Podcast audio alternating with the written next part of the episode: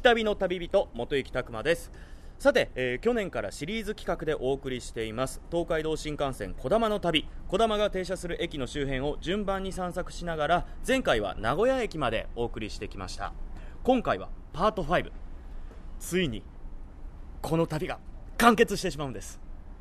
スタート地点は名古屋駅のお隣木曽川を渡ってやってきたのが岐阜県の岐阜羽島駅です。この駅なんですけれども、まあ、あの新幹線が止まる駅としては結構シンプルな作りになっていて新幹線の色っていうんですか白と青を基調にしたデザインになってます。この岐阜羽島駅新幹線を降りた方々は名鉄の新羽島駅もしくはバスを使って、えー、羽島市そして、えー、大垣など、えー、そちらを観光する玄関口になっています。それでは僕たちは今から大垣に向かいます。聞き旅行ってきます。聞き旅2000マイルズナビゲーターの松本英子です。この番組は日本列島北から南までおよそ2000マイルを旅しながらその土地に暮らす方々と出会い歴史や芸術文化などの魅力を聞きその街ならではの音に触れ合う旅番組です。今回は先週に引き続き去年から続いているシリーズ企画東海道新幹線こだまの旅のパート5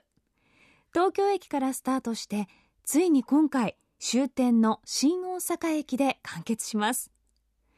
スタート地点は東京から13駅目。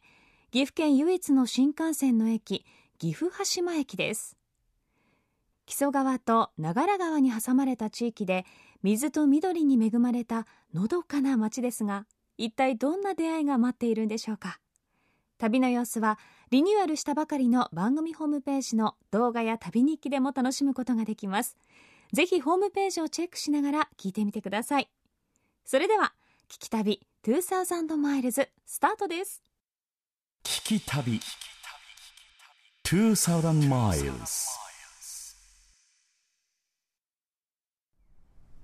大垣市にやってきました、えー、今僕がいるのは水門川という川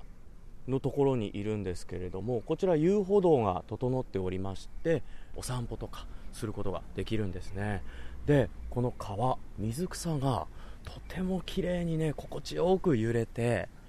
見てるだけで穏やかな気持ちにさせられるんですね。ロコギなんでしょうかね。そういったあの昔使われていたであろう船とかも浮いているんですよね。でその川の両端には桜の木がもうね川の上にまで枝を張り巡らされててこれは春になるとこの川のね流れの上に桜の花が散ってとても綺麗なね絵になるんじゃないかななんてね思います。ここ大垣っていう町はですね松尾芭蕉が奥の細道の終着地点にした場所。奥の細道結びの地だそうです。だから今僕がここ水門川の沿いをね歩いているんですけれども実際に松尾芭蕉もこの水門川の景色を見て同じ道を歩いたのかもしれないですね。そしてこの川沿いに見えてくるのが奥の細道結びの地記念館というものなんですね。建物自体は真新しいんですね。これ今あ企画展でやられてますね。芭蕉と美濃の正門俳人たち。交友の奇跡とその意義芭蕉の足跡とかが分かるんでしょうかね。それでは中に入ってみましょう。松本英子がお送りしている聞き旅。今回は東海道新幹線こだまの旅パート5と題してこだまが停車する駅を旅人元行拓磨さんが訪ねています。さて岐阜羽島駅から車で20分。お隣の大垣市に流れる水門川沿いを歩いた元幸さん。気持ちよさそうでしたよね。大垣といえば関ヶ原の戦いなどの舞台となった大垣城があり城下町として栄えてきました。その大垣城は今年で築城480年の節目の年を迎えたそうです。そんな大垣の町で奥の細道の旅を終えたのが松尾芭蕉。1689年3月「行く春や鳥鳴き魚の目は涙」と旅立ちの句を読んで江戸の深川をスタートした芭蕉は東北北陸地方をめぐり秋に大垣で奥の細道の旅を結びました。芭蕉にとって大垣とはどんな場所だったんでしょうか。早速お話をお伺いしに記念館へと向かいました。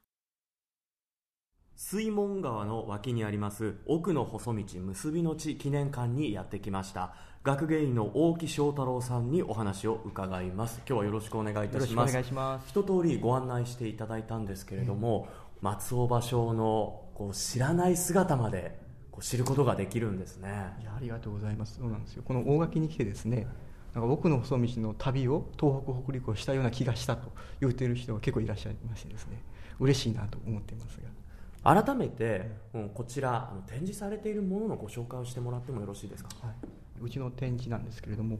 大きな実はあの特徴がありましてですねこの奥の細道がドキュメンタリーではなくてさまざまな場所の演出とか創作が中にいっぱい織り込まれた文学作品なんだということを、まあ、ずっと丁寧に見れるということかなと思っておりますがちなみに奥の細道の旅の一番初めの句が「行く春や鳥鳴き魚の目は涙」で始まって「最後に大垣で読んだ句が「ハマグリの二見に分かれ行く秋ぞ」「行く春や」で始まって「行く秋ぞ」で終わる。春から秋にかけた一つの大きな物語なんだということも実は中でも表現してるんですけどね。うん。実際にその松尾芭蕉の奥の細道僕もそうだったんですけれどもその場所に行ってその情景を見て感じて句を読んだで別の場所に行ってっていうのを繰り返しだと思ってたんですけれどもそうじゃなかったんですね。そうなんですよ。これは芭蕉さんに怒られるかもしれませんがその時にはですね今芭蕉が「奥の細道」読んだという奥の細道が入っている句有名な句ありますけれども実はその時読めてなかった句もいっぱいあるんですね。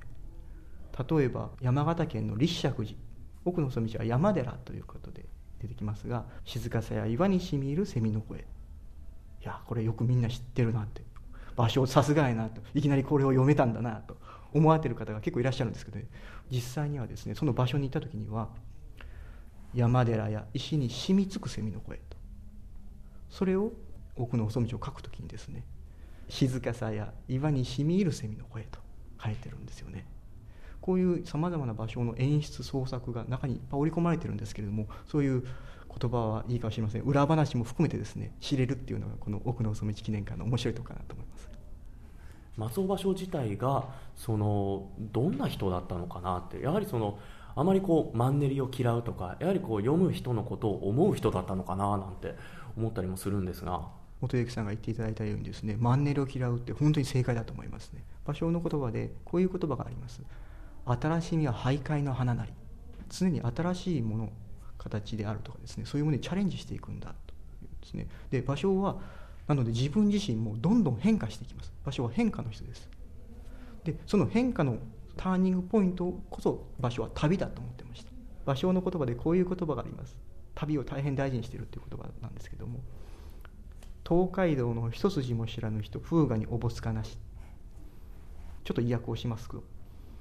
旅しない人間が新しい芸術的感性なんて生まれてくるはずないじゃないと。皆さん旅しましょうよっていうんですね。なんか旅行会社が喜びそうなプレーですね。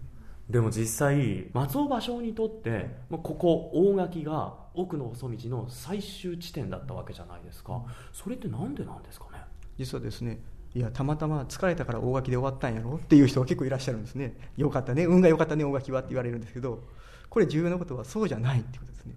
芭蕉の手紙みたいなものが残っててその中でですね東北北陸を巡って最後は美濃で終わるよって書いてたりとかするんですね。あるいは旅の途中に加賀の山中温泉で実は大垣の親しい人に「もうぼちぼちあんたのところに行くわ」みたいなことの手紙をもう先に送ってたりとかするんですけれどもじゃあなんで場所にとって大垣って場所がそれだけ大事なとこなのかっていうことなんですけどおそらくですね場所ってもともと伊賀上野三重県で生まれた人ですね。それが30代の初め頃というか20代の終わり頃江戸に出ます。江戸に出て徘徊師として活躍しようと思って江戸に出るわけですけど場所をもちろん江戸に出た時全く無名なので ほとんどあの徘徊師という職業でご飯を食べることは無理です。なので上水道の現場監督とかしながらねそういうことをしてしてるんですけどそういう若い頃売り出し中の頃にですね場所ほとんど無名なのに芭蕉さん芭蕉さんと慕う人間がおったんですね。その一派が大垣から参勤交代で行った武士であるとかあるいは大垣から、えー商売で行った商人であるとかそういう人たちがほとんど無名な芭蕉さんをすごく慕ってる。つまり苦労を共にした人間が多かった出身地が大垣だということもあるんですね。こういう要因があって芭蕉はどうも初めから大垣を旅の終着地として決めてたみたい。じゃああの最後になるんですけれどもこれから秋にかけてあのリスナーの皆さんにあのおすすめのこうイベントとかあとそういったものがあれば紹介してもらってもいいですか？ありがとうございます、えー実はですねこの記念館春と秋に大きな芭蕉展をやるんですね特別展を。で実は10月3日から11月15までですね芭蕉と美濃の消耗俳人たちというやつをやってます。これにはですね中には実は芭蕉の新しい出てきた進出の資料なんかも展示しますので楽しんでいただけると思いますしこの大垣っていう町は実は大垣駅を降りてこの記念館までえーミニ奥の細道というものがあります。約2キロぐらいあるんですけれどもこの2キロをですねずっと水門川沿いをずっと歩いて散策してくると芭蕉が奥の細道で読んだ句がずっとたどれます。そして最後たどり着いたらこの記念館に到着するという趣向もあのなってますのでぜひ街を歩きながらですねこの記念館に来ていただければ嬉しいなと思ってますけど。奥の細道は春から秋にかけての旅の物語だったんですね。大木さんがご紹介くださいました松尾芭蕉の言葉。東海道の一筋も知らぬ人。風雅におぼつかなし。これは覚えておきたいですね。もうザ旅人の言葉です。まさに芭蕉にとって旅は人生そのものだったのかもしれませんね。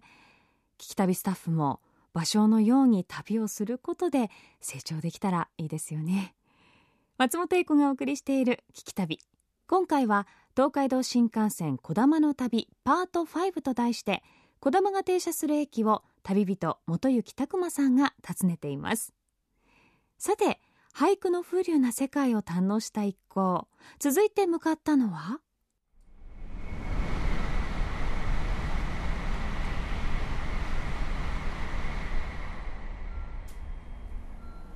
滋賀県米原駅にやってきました、まあ、こちらからですね、まあ、在来線も乗り継いでいるということでここから北陸の方に行く方もいれば琵琶湖の方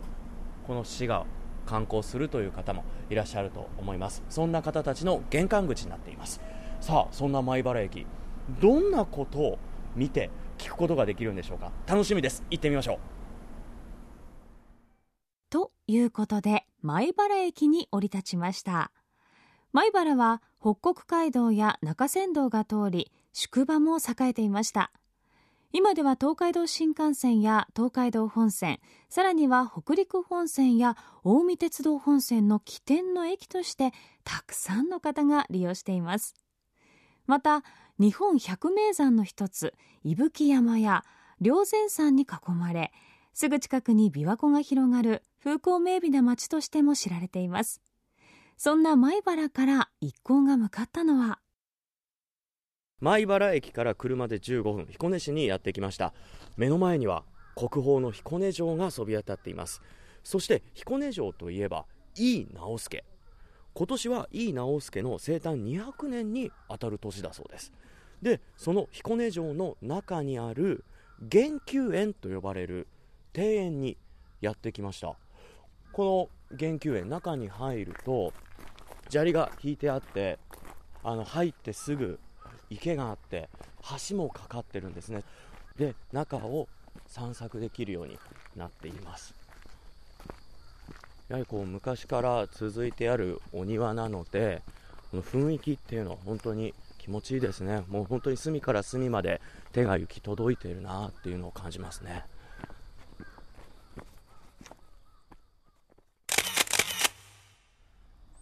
玄宮園の中を散策して中にある井伊直弼が生まれた場所楽楽園にやってきました。彦根城博物館の学芸員青木敏郎さんにお話を伺います。よろしくお願いいたします。よろしくお願いします。この楽楽園ですか。欅御殿ともね呼ばれているところのあの縁側に僕たちいるんですけれども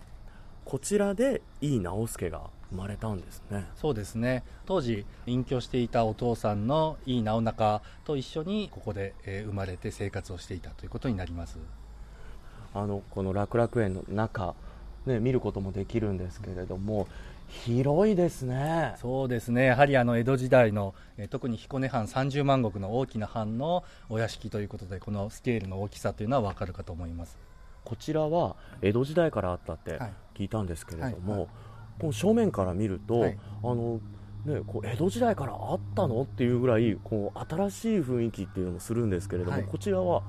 その江戸時代からあったんですか？えーとですね、あの建物自体は江戸時代からあったんですけどもやはり時代が来ますとですねやはり建物が壊れたりですとか、えー古びてきたりしますのであの彦根市がですね大体20年ぐらいをかけてですね、えー解体、えー修理をしている最中でありまして今も一つずつ、え建物を調査をしながら復元をしている最中であります。で始まったのがですね平成17年。西暦で言いますと2005年からですので予定でいきますと大体2025年ぐらいには終わるかなという予定になっております。あの井伊直弼が今年で生誕200周年ということになると思うんですが、僕もあの歴史の日本史の授業でその安政の大国とかあと桜田門外の変ぐらいでしかこう名前を聞いたことがなくてどういう人だったんですか？そうですね。やはりあの桜田門外の変ですとか安政の大国で言いますと亡くなった人もたくさんいますのであの怖い恐ろしいといったそういったイメージがあるんですけども直輔さんの古文書ですとか残したものを見ますとですねやはりあの真面目で繊細であの勉強熱心そういったイメージがある方ですね。文化に素養があったりですとか、まあ、そういったえーことからですねやはり彦根の人にとってはあまり外では評価が良くはないんですけども身近な偉人で領民のためを思っていろいろ彦根藩の村々を回った人でもありますので彦根の人たちにとっては優しいお殿様勉強熱心な真面目なお殿様そういったイメージがあるかと思います。こちら彦根の町でも井伊直弼生誕200周年で盛り上がっていると思うんですけれども、はい。これから行われるイベントとかってあるんですか、はい、博物館ではですね10月の20日までですね一期一会の世界大名茶人井伊直弼のすべてという展示を、えー開催しております。でそれからですねあの彦根城なかなか登る機会がない方も多いかとは思うんですけども10月24日土曜日ですね夜の彦根城に登るということができます。夜の6時半から9時半までですね普段は登ることができないライトアップされた彦根城に登って夜の彦根城という空間を楽しむということができますのでそちらにもぜひご来場いただければというふうに思っております。夜の彦根城も美しいでしょうね。井伊直弼というと安政の大国や桜田門外の変のイメージが非常に強いんですけれどもとても人間味あふれる方だったということに本当に驚きました。お話を伺った楽々園の敷地面積は一番繁栄していた時で1万5000平方メートル。別宅と言われていたにもかかわらず日本武道館とほぼ同じくらいの広さがあったとか。ただ今残っているのはその10分の1ですが十分大きな建物だったそうです。ちなみに明治時代井伊家から民間に貸していた時期の楽々園は料理旅館として使われていたそうでいやなんとも贅沢なお話ですよね。その後井伊家から寄贈された彦根市が20年かけて修復作業を開始。完成は10年後2025年の予定です。松本英子がお送りしている「聞き旅」今回は東海道新幹線こだまの旅パート5と題してこだまが停車する駅を旅人元行拓磨さんが散策しています。さあこの後は一歩足を踏み入れると子供から大人まで年齢に関係なくテンションが上がってしまうあの場所を訪れます。長浜市にあります商店街 U 一番街にやってきました。お寺さんもあってそちらは参道になってるんですけれどもそれにクロスするように昔ながらの宿場町のあの前の通りっていうんですかね。そういった道がまっすぐ続いてて左右にいろんなお店があります。カフェであるとかあとこちらはあのね鎧みたいなのも売ってたりするんですね。でこういったお店なんですけど昔の町屋を改築して作られてるんですね。だから2階は江戸時代のままなんですけれども下はカフェであったり、ね、食べ物やあと服屋さんとかそういった今の顔を見せてくれてるんですね。いやもういいですねこういうとこ。松本英子がお送りしている「聞き旅」今回は東海道新幹線こだまの旅パート5と題してこだまが停車する駅を旅人元行拓磨さんが訪ねています。岐阜羽島駅からスタートした今回の旅。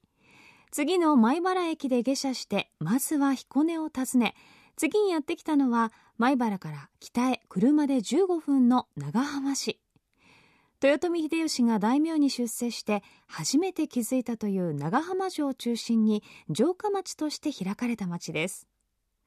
そして元幸さんが歩いていました旧一番街を含む黒壁スクエアのエリア。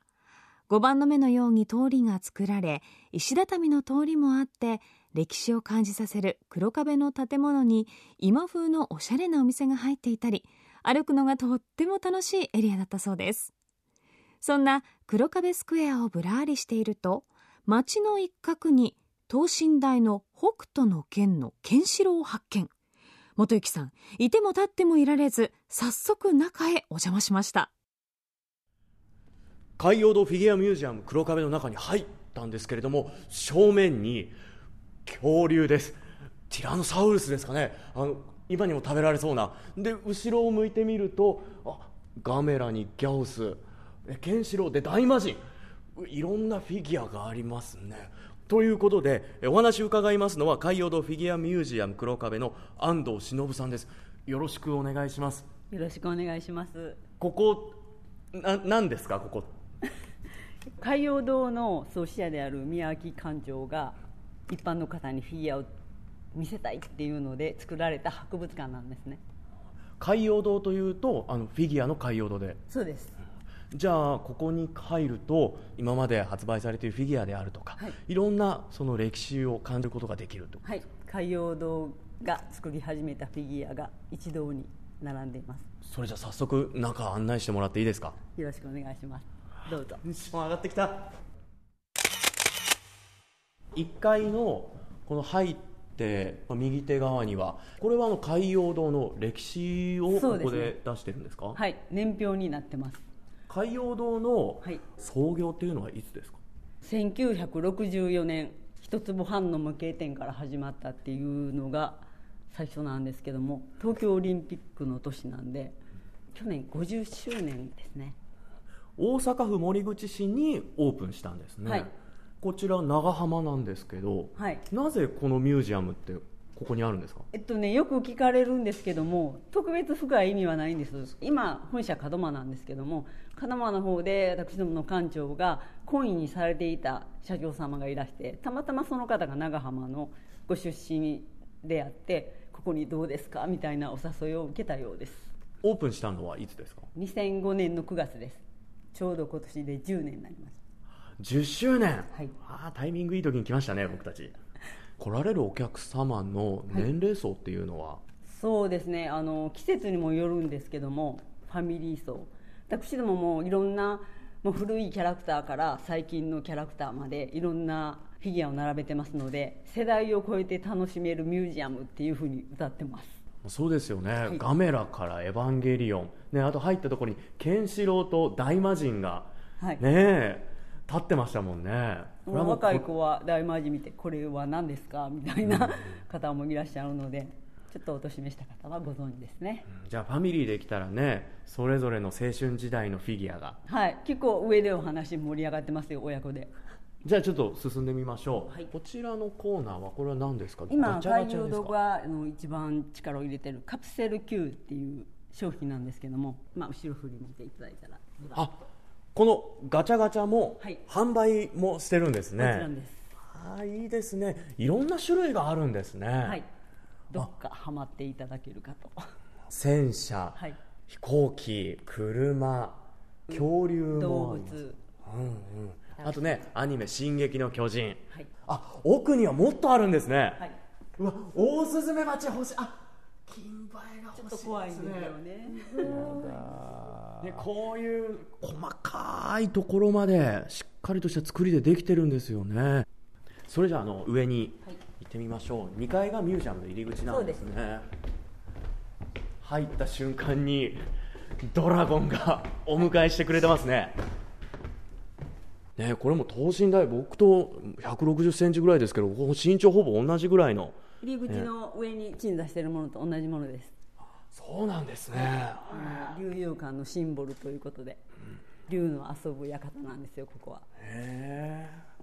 一つ一つが本当にあの細かいところまでしっかりとした作りでできてるんですよね。あのこういったフィギュア作り方っていうのはどうやってるんですか？と原型師さんっていうのがいらっしゃいまして粘土をこねてまず原型を作るんですけどもそれを分割して型を取るんですね。あとそれ出来上がったものに塗装班が色をつけて、まあ、マスターっていうのを1個作るんですけどもそれを工場に持って行って一つずつこう指導するらしいです。でもやっぱりそういう原型師の方が、はい。本当に命を吹き込むっていうことですよね。そうですね。あの本当に海洋堂の原型師さんは素晴らしい原型作ってらっしゃると思いますけど。安藤さんが一番印象に残っているフィギュアあとこれはここに来たら絶対見てほしいなっていうフィギュアありますか？うんっていうか私がもともとコレクターだったんですよ、はい。で もう館長のファンでここに来たので一番私が最初にハマったのがこれなんです何ですか？何ですか？これです。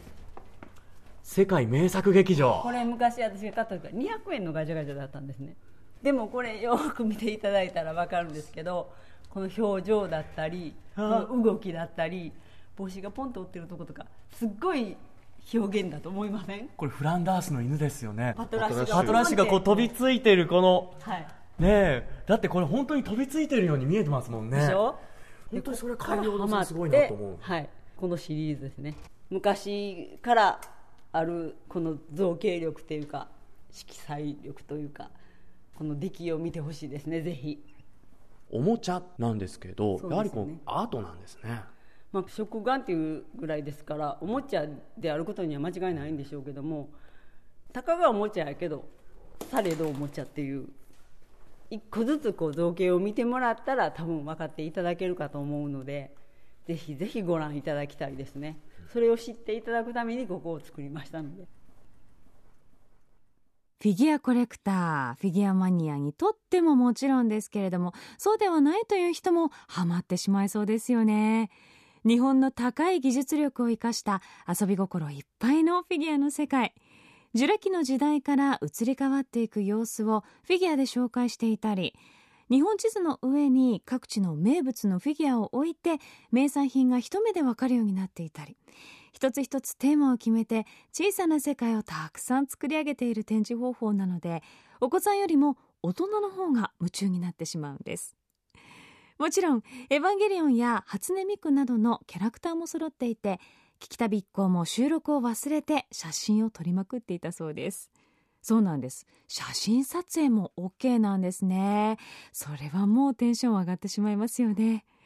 そしてこの日の宿泊は彦根城にほど近い場所だったんですが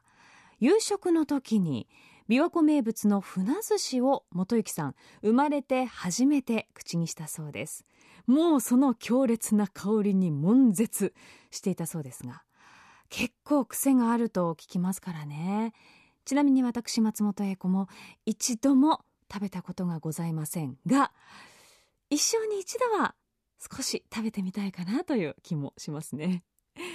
そして彦根には昔ながらの宿場町風の通りにスナックやバーが軒を連ねる袋町という古い飲み屋さん街があって元幸さんこちらでも大はしゃぎしていたそうです。はいこれです。バックの歌その時の元幸さんですがまあはしゃいでますね。気持ちよさそう。さあ松本英子がお送りしている聞き旅。東海道新幹線こだまの旅パート5次に向かった駅は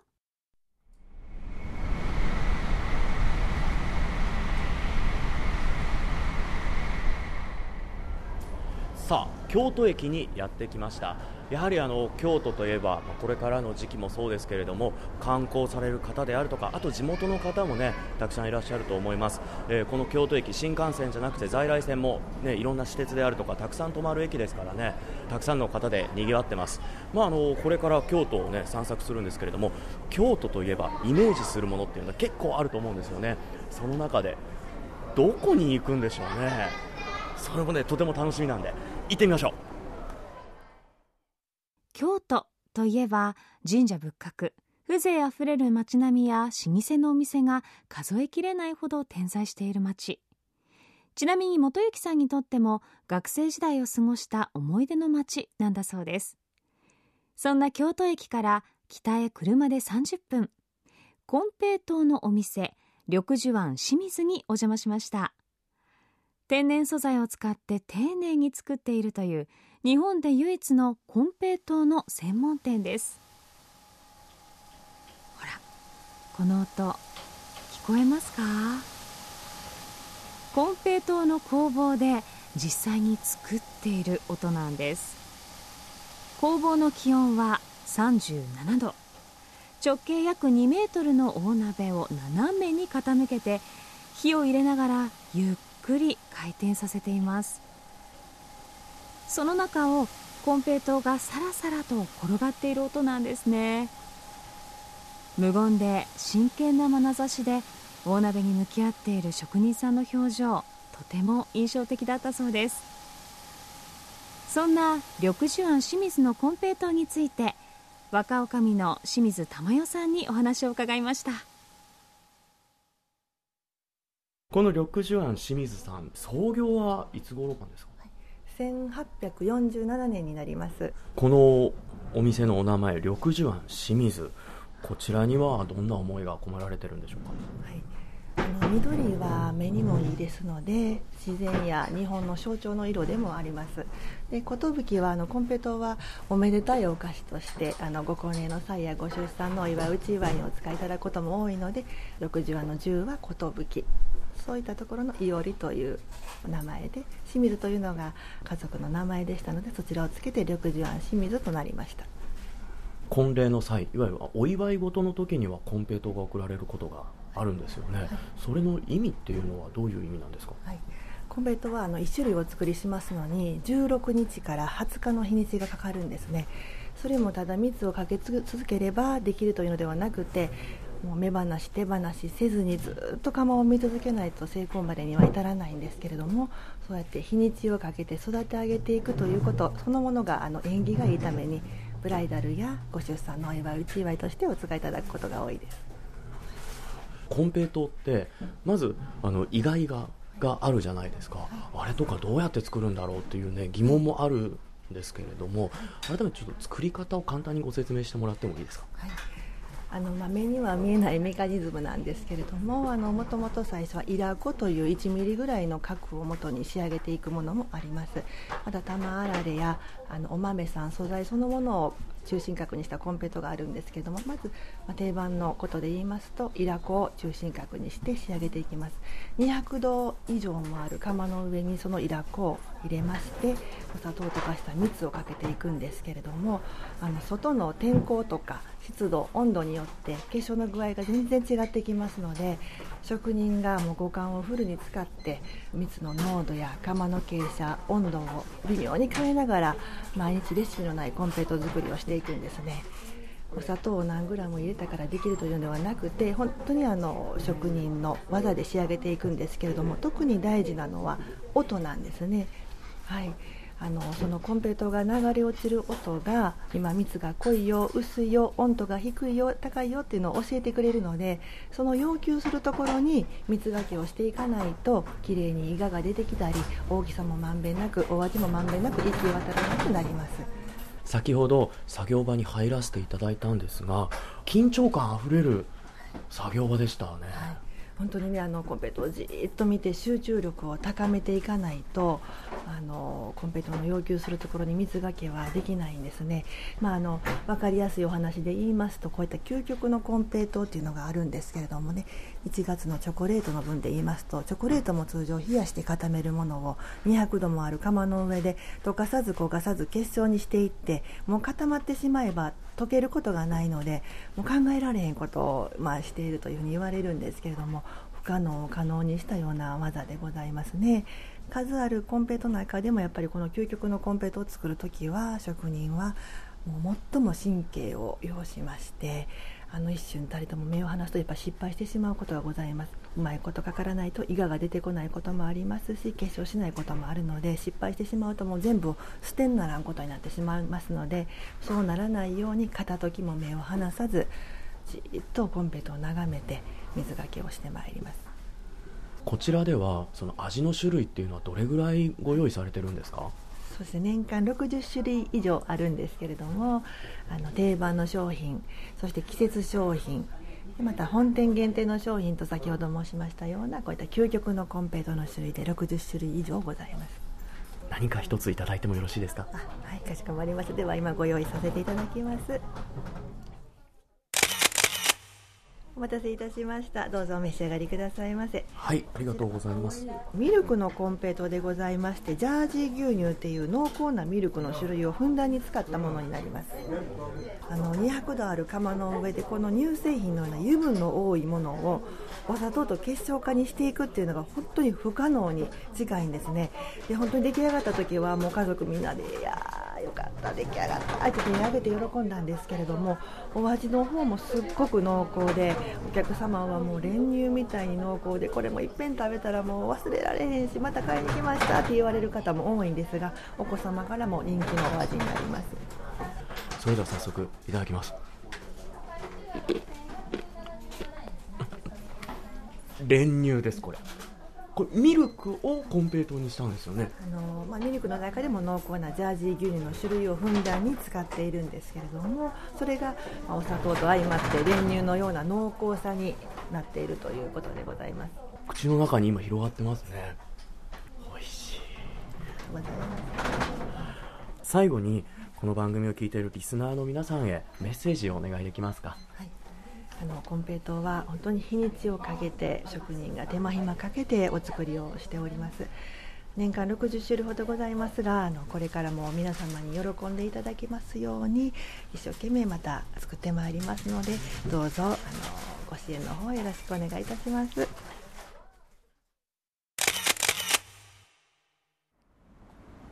さて東海道新幹線の終点となる新大阪駅にやってきました。え今回の旅では岐阜羽島駅を出発して米原駅京都駅そして新大阪駅と巡ってまいりました。岐阜羽島では松尾芭蕉こ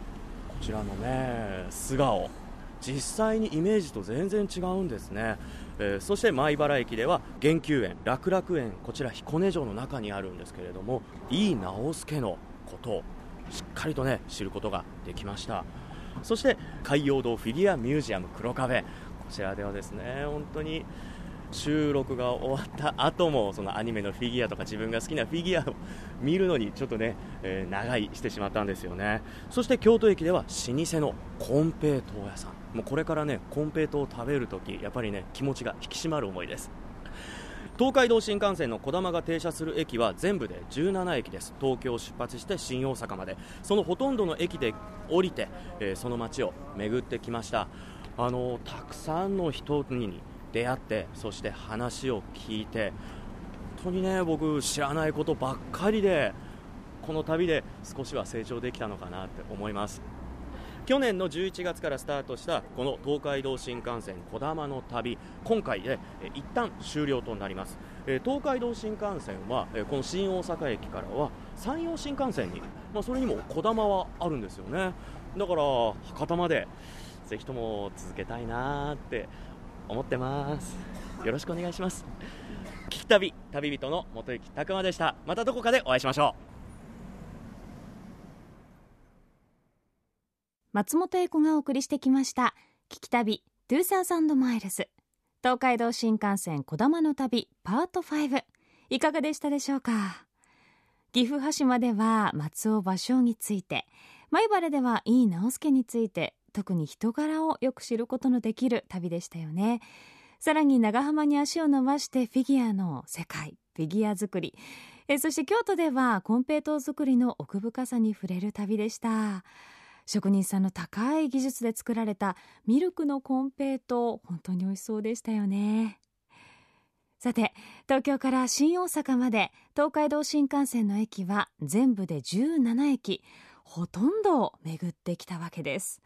普段は通り過ぎてしまいがちな小玉の駅一つ一つにそれぞれ魅力的なスポットがありました。通り過ぎるっていうのは本当にもったいないと思います。ぜひ旅をしてほしいなと思うんです。元幸さんの次回のシリーズにも期待しつつ今回の旅の様子はリニューアルした番組ホームページの動画や旅日記でもお楽しみいただけます。アドレスは www.jfn.jp スラッシュ旅。また放送終了後はポッドキャストでも配信をしていますのでぜひチェックしてみてください。聞き旅2000マイルズ。ナビゲーターは私松本英子でした。